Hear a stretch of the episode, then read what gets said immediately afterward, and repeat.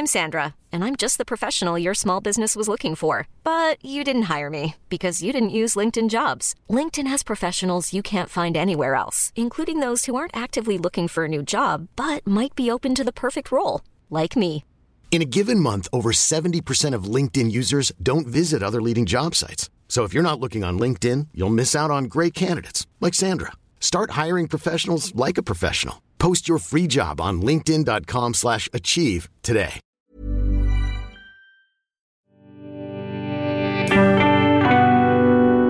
Cheese and pickle. All of television history is contained in the box of delights. Hello, I'm Julia Raeside. Each episode, my guest chooses a favourite TV memory to talk about. This is part two of my chat with Joel Morris, my husband, about my Christmas choice, Alan Partridge, Know Me, Knowing Yule. Go back and listen to part one if you haven't already.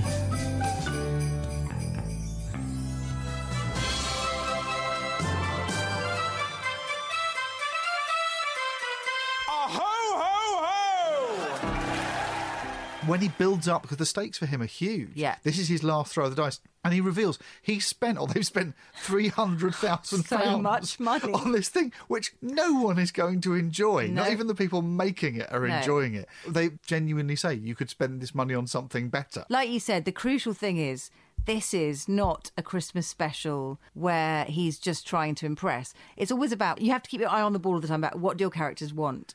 And this succeeds, I think, so shatteringly well and so brilliantly because what he wants is another series. And although it's it's only said once, maybe, the whole show hangs on whether or not he's done enough to impress this guy in his head, not in the Yeah. real world, to get his second series. And the stakes go from, you know, his career to a dialysis machine.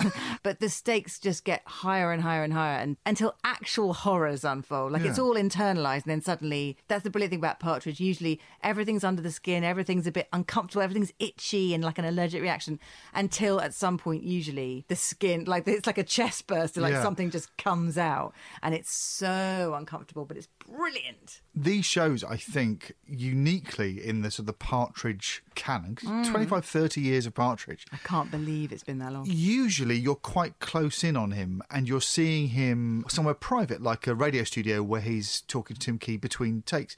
Yes. The amazing thing about these is he's on air. He's on display. They did it again with this time, but there were still breaks, little moments where you could rest between the shots. Where Lynn would pop in or something. Yeah, Yeah, or there was sort of like respite. Yeah, where yeah. you could see him intimately. The, the the thing that's really interesting about knowing me, knowing you, and knowing me, knowing you is he's constantly on display. So the Yeah, pressure's the even worse. Oh god, it's like it's like a tension headache, but brilliant though. But you're right. There's no there's no moments where you get to step away and just see him decompress or punch a wall or just do something. Well, you But see the- him punch things. I mean, um, sadly you do, and like I mean that honestly, a stroke of genius. I don't think I'd ever seen. We'll get to that moment, but I don't think I'd ever seen anyone do that with a character, though, with that character dynamic before, and just and get away with it basically. But so we'll we'll start we'll start at the beginning because like we might as well just do this properly or not at all. The way it starts, obviously, he's ABBA obsessed. He starts on the roof of TV Centre, and there's a what a solitary choir boy, a tiny solitary blonde choir boy, big-eyed boy, just stood in front of him.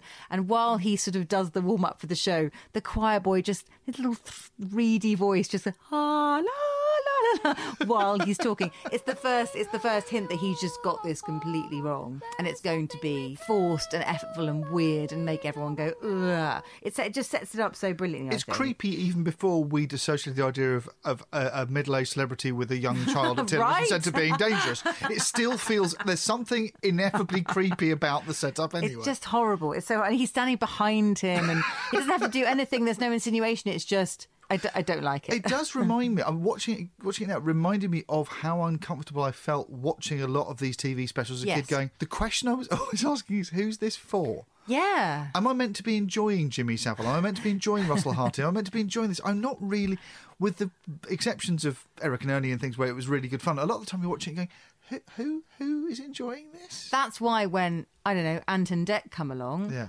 or or some kind of universal panacea for all of our, that's why they are TV gold dust Yeah. because no one really knows why they're brilliant. Yes. Apart from, but everyone likes them, and that is the golden egg that everyone is chasing. It's just you you, you want something that everyone goes, we agree. With, and that's a rare commodity. I suppose that's what's agonising about Partridge. If he was, if he was a parody of someone who was in a band, Yeah. there'd be a question of his talent. But the great thing about presenters, about Philip Schofield or Richard Whiteley, is it's not really clear what it is they're doing. Not at all. So for Alan, the idea that he can't do it or that he can do it, how would he know if he was any good it at this? It kills him that he looks around he see yeah exactly he sees people being well paid and popular and, and and they have big cars and lovely houses which is all he really cares about and he doesn't understand how maybe he does understand how it's not him it's them but he will never stop fighting for that because he thinks anyone can do that. Yeah. that's what he really believes. Or anyone can do that. But also, he's he's got a certain set of skills Well, in a Liam Neeson kind of way, as in, but he's not got quite enough. The agony of him is he's not quite good enough to be in the top leagues, which I think is what I always felt whenever I saw a clip of Russell Harty going, "Oh, you're Oh. not Parkinson, are you? You're, n- oh. you're you're from roughly the right area. yeah you've got a quite- television he program. didn't quite have the tools Yeah. to to ace that job no i think you're right i think you're right But more than that, it's me, Stanley, three stunning hostesses, some Santa chat, and quality poultry. I.e., knowing me, knowing Yule with Alan Partridge. I bid ye good tidings. Now. But um, so he, he announces that the mock-up of his house that's been built specially. Ha- does he even then say how much it cost? I think he maybe insinuates it was It's gonna- top dollar, It'll be expensive. loads, and he tells uh, that any potential burglars not to think about burgling his house just because he was in the mock-up tonight, like they did in his last show six times. so every time he was on live TV, someone burgled his house. I thought that was an absolutely delightful uh, detail. Uh, there- There's the hidden story behind this is of production meetings. Yeah. In which they probably would have tried to book, I don't know, like a major celebrity, and they would have pulled out at the last minute, and Alan would have gone, my mate from the Rover dealership will come and do that. He's Ev- agreed in principle if we, you know. Everyone's a second or third choice. Yes, feel it. exactly, exactly. At no point is this like the original A-list cast they had For a planned three the hundred show. thousand pound show. It's so brilliant. He's always trying to draw attention to where the money has been spent. Yes. So t- to the point where the, the hostesses aren't handing out mince pies, it's Boaster biscuits. I had forgotten that the existence of Boasters. Are they still even? Have they died now? I think we've lost the Boaster biscuits. I think they've gone. Like the Dodo. But for a time, they did seem kind of luxurious. They were, like the, they were like the fuse bar of biscuits. Everyone liked fuse bars. They shouldn't have got rid of the Where fuse bar. Where did they go? Yeah, I don't know. They were great though. Oh, Very God. sad. Then Kevin Eldon arrives as this terrifying, but he's like a boiling pot with a lid on. Just something in his eyes says, "I'm doing this because I need the money." yeah, there's a whiff of Tootsie about him. Oh. There's not a sense that he's like a drag act who's enjoying it. He's just a bloke dressed as a woman. I think he's a circuit comedian. You could, you, honestly, everyone Yeah. has a backstory, and you could write it by looking in their eyes. It's so clever. The performances are absolutely brilliant. You look at him and you go, "You were a circuit comedian. You never quite made it." And it kills you that the only way you could really get attention was by dressing as a woman. Alan, you've caught me with my hand wrapped round an enormous chopper. Oh, pardon. She's outrageous. Well, mean, it's one of the keys to, to this show, I think, as as a format, Mm-hmm. is that every time it threw across the format's quite simple. It's Alan meets X Y Z, and they will show something up in him. Mm-hmm. Yeah. But each one of those characters, because they're done by lovely character comedians, Oh, God, they've been yeah. interrogated, and you as a viewer can work out who they are. Their Completely. backstory is in their because eyes. you know they know. Arguably, um, David Schneider's Tony Hayers. he is there just to play a sort of high status straight man. Yeah. Because Alan has to be scared of someone. He's very scared of this man because he can take away his future in a, in a Bishop Brennan has turned up. completely. And at no point would he ever kick him up the arse because he's a very important person. He gets himself completely tied in knots with the whole Jewish thing. He says at one, literally at one point, he says, Jews are good. then he gets even more tied in knots because Mary the Christian comes in and talks about portrayals of masturbation on TV. It's, it's a brilliant moment where he, he looks to the Tony Hayers ends up interviewing the Christian bell ringer from the background, and Alan turns to camera and conspiratorially goes, "How- "How how did this happen? How did this he, happen?" He loses control of his chat show within seconds of starting.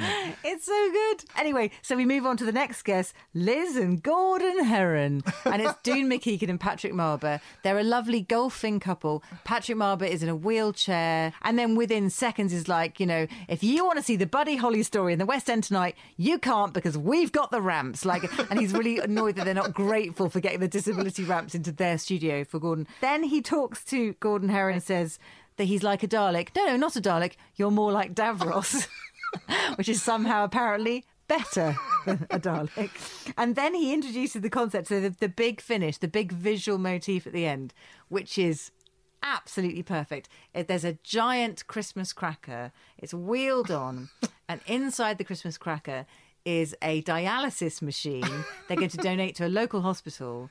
Um, all that has to happen is that some sea cadets have to come on, take hold of a rope either end of the cracker, and just pull until the big finish. And it kind of there's some pyrotechnics, and the cracker is pulled all the time. The temperature's just raising ever so slightly in a very uncomfortable way, It's really nice. in the way that it does at Christmas. Well, it's, it's, yeah, it's, it's really nice watching one of these things where the awkwardness and the, the discomfort with it is part of uh, the comedy Yeah. rather than the natural feeling of you slumped on the sofa watching an unentertaining show. Yeah.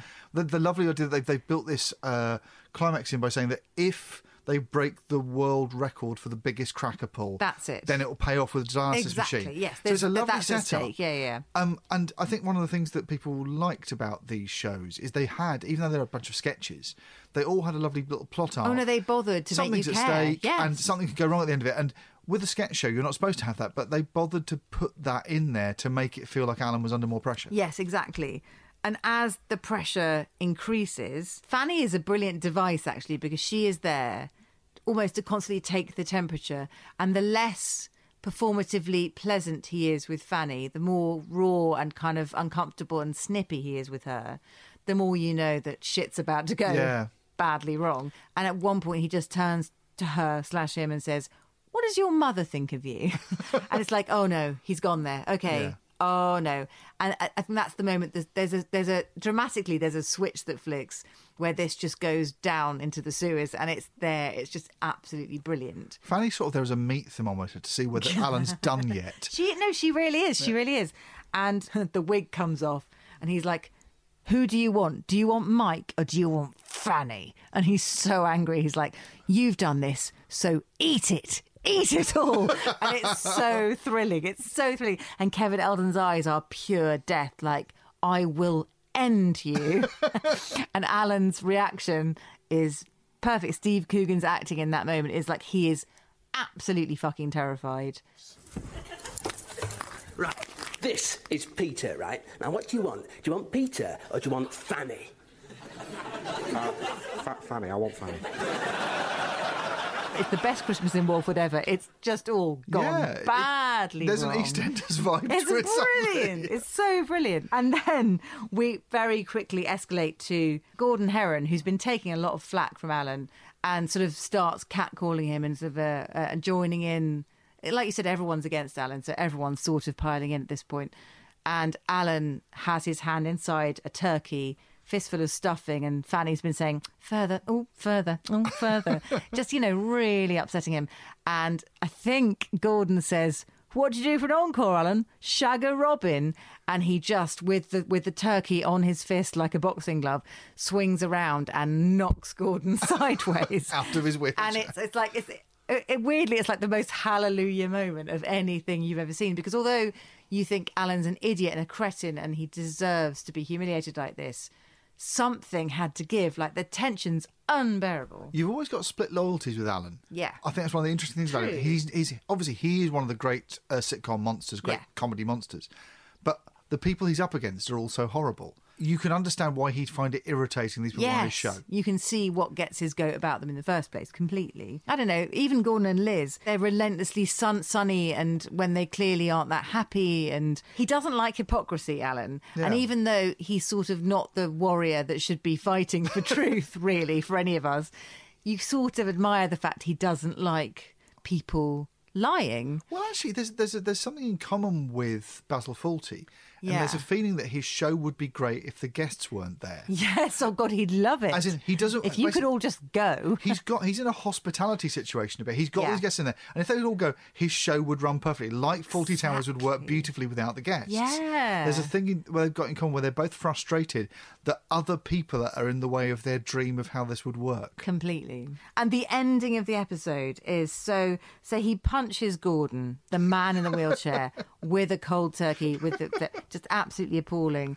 And then he turns around. Tony Hayers is about to intervene, and says, "Do you want some?" and then punches Tony Hayers, uh, who's and then, so then he's staggering, bloody nose, sort of looking in disbelief at the man who's invited him on this chat show, and effectively just the the killer punch is actually, "You will, ne- I will make sure you will never."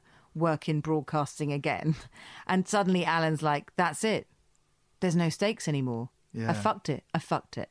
And it's almost like a glorious moment of freedom where he just goes, I will never work in broadcasting again. It's almost like he it's like he's been told he's going to die. It's like, Yeah. I've oh my god, I'm free. the thing, and so the then he, on my back. So then he just hits Tony Hayers again, like double hard, knocks him to the ground. And then Mick Hucknall, who's been waiting for the whole show, God bless him. This is a pretty, uh, you know, it's quite a lot of humility for a big, Yeah. a big rock star like him to show. He comes in to sing "Ding Dong Merrily on High" as Alan just has a full-on meltdown. So the cracker's been pulled, his face on the cracker, the set has been burst into flames. Save the face. The dialysis, dialysis machine is like smoke damaged. It has to go back to the manufacturers. Everything is as bad as it could possibly be. And then Mick Hucknall sings Ding Dong Merrily on High. and actually does some nice acting. Because at one point, Alan does kind of stagger back across his field of vision just once. And what Mick Hucknall's face does, I was genuinely really impressed by. Because he, he's trying to be professional. Yeah. But he does kind of register I, is this okay i just i, I, going I should keep going i yeah no no i'm gonna no i've committed i've started up no regrets i'll keep He's going a, he's a really good sport on, actually on this. brilliant. Something occurred to me because we were watching this on DVD, and it, it never ah. occurred to me that they would have had to get permission, not only of Mick Hucknall to do this, who'd have Of to be a good sport, and obviously shows you how much love there was for Alan as a, as a, as a character. Oh, so much. But they would have had to get Bjorn and Benny's permission for all the ABBA music, because otherwise it wouldn't be on the DVD. Oh my God, no. You can't use huge pop stars' music on a comedy show. That's it's often replaced Yeah. for DVD. Yeah. So ABBA have clearly said, yep, you can do oh, this. Oh, if you were Abby, you'd say yes. But how you? delightful that they've gone, they've sort of, they're in on the joke and they said, yes, we'd love it. so good. Now, at this point, I'd normally say, thank you very much, goodbye. Well, can I say that then? Yeah, but also Merry Christmas. Merry Christmas. Thank you, you too. Thank you very much. Would Thank- you like to do another question? Thank you for having me. Yes, please. Should we do the question from the box of delights? Oh, go on then. Can I steal your box of delights? What did I put the box? Oh, I've got the box here. Okay, all right then. Okay, let's do this. Would you like to open the box of delights? Nice. Sound effect. Thank you. Oh, my goodness. Can I have a badge? You can have one of your badges There that are I've made for you. No, badges. these are my it. badges. You can have one of my I'm, badges. I'm going to take a couple just in case. Oh, Jessica Fletcher or Miss Marple? Oh, that's a that's a serious. I think it's a Battle serious question, but it is straightforward for me anyway. What's the answer? It's Miss Marple. Obviously. It's Joan Hickson. Now this is to do It's with the, specifically Joan Hickson. this is to do with the theme music, isn't it? Well, it's it is a bit to do. I, mean, I won't lie, it's a bit to do with that. So I think I've probably said many times before in this podcast, and probably other podcasts as well, because I can't shut up about it.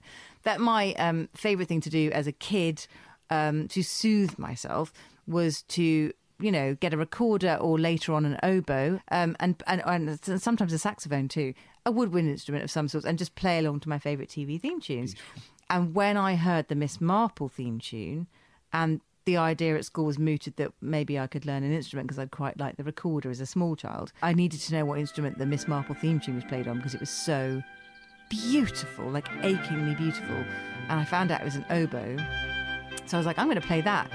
Stupid idea. I shouldn't have done that. It's re- oboe's really hard. Right. You were, so hard. for a minute there, that was your seeing the Sex Pistols at the Free Trade Hall and going, "This is basically I'm, I can now be in a band." Your thing was the Miss Marple theme tune. You went, "I want to do that," and it turned out it wasn't just three chords; it was really hard. You know what you're exactly right. I don't know what you just said, but yes. Life's like that. It turns out it's much harder than you thought. But I did play the oboe. I stuck at it for a couple of years at least, probably l- largely in part because the lessons I had were with a teacher called Mr. Ryder at the local posh boys' school. Right. Which meant I got to do my lessons looking out of the window when they were playing rugby.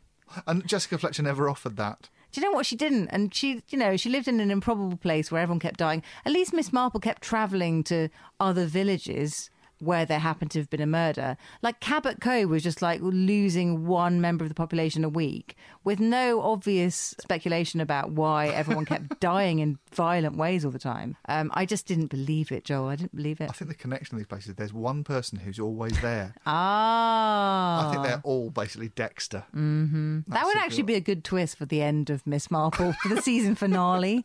She was making the crimes herself. It was all me. Thank you very much for doing doing a Christmas. My wife. Happy Christmas, Yeah. husband. Happy Christmas, everybody. Thanks for listening. You can find links to the YouTube clips from today's episode on our Twitter feed at Box Delights Pod. Come and say hello. Bye.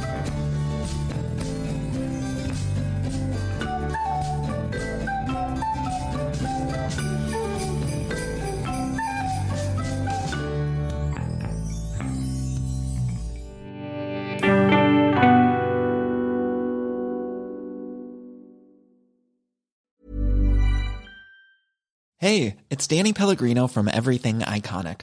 Ready to upgrade your style game without blowing your budget? Check out Quince. They've got all the good stuff shirts and polos, activewear, and fine leather goods, all at 50 to 80% less than other high end brands. And the best part? They're all about safe, ethical, and responsible manufacturing. Get that luxury vibe without the luxury price tag. Hit up quince.com slash upgrade for free shipping and 365 day returns on your next order. That's quince.com slash upgrade.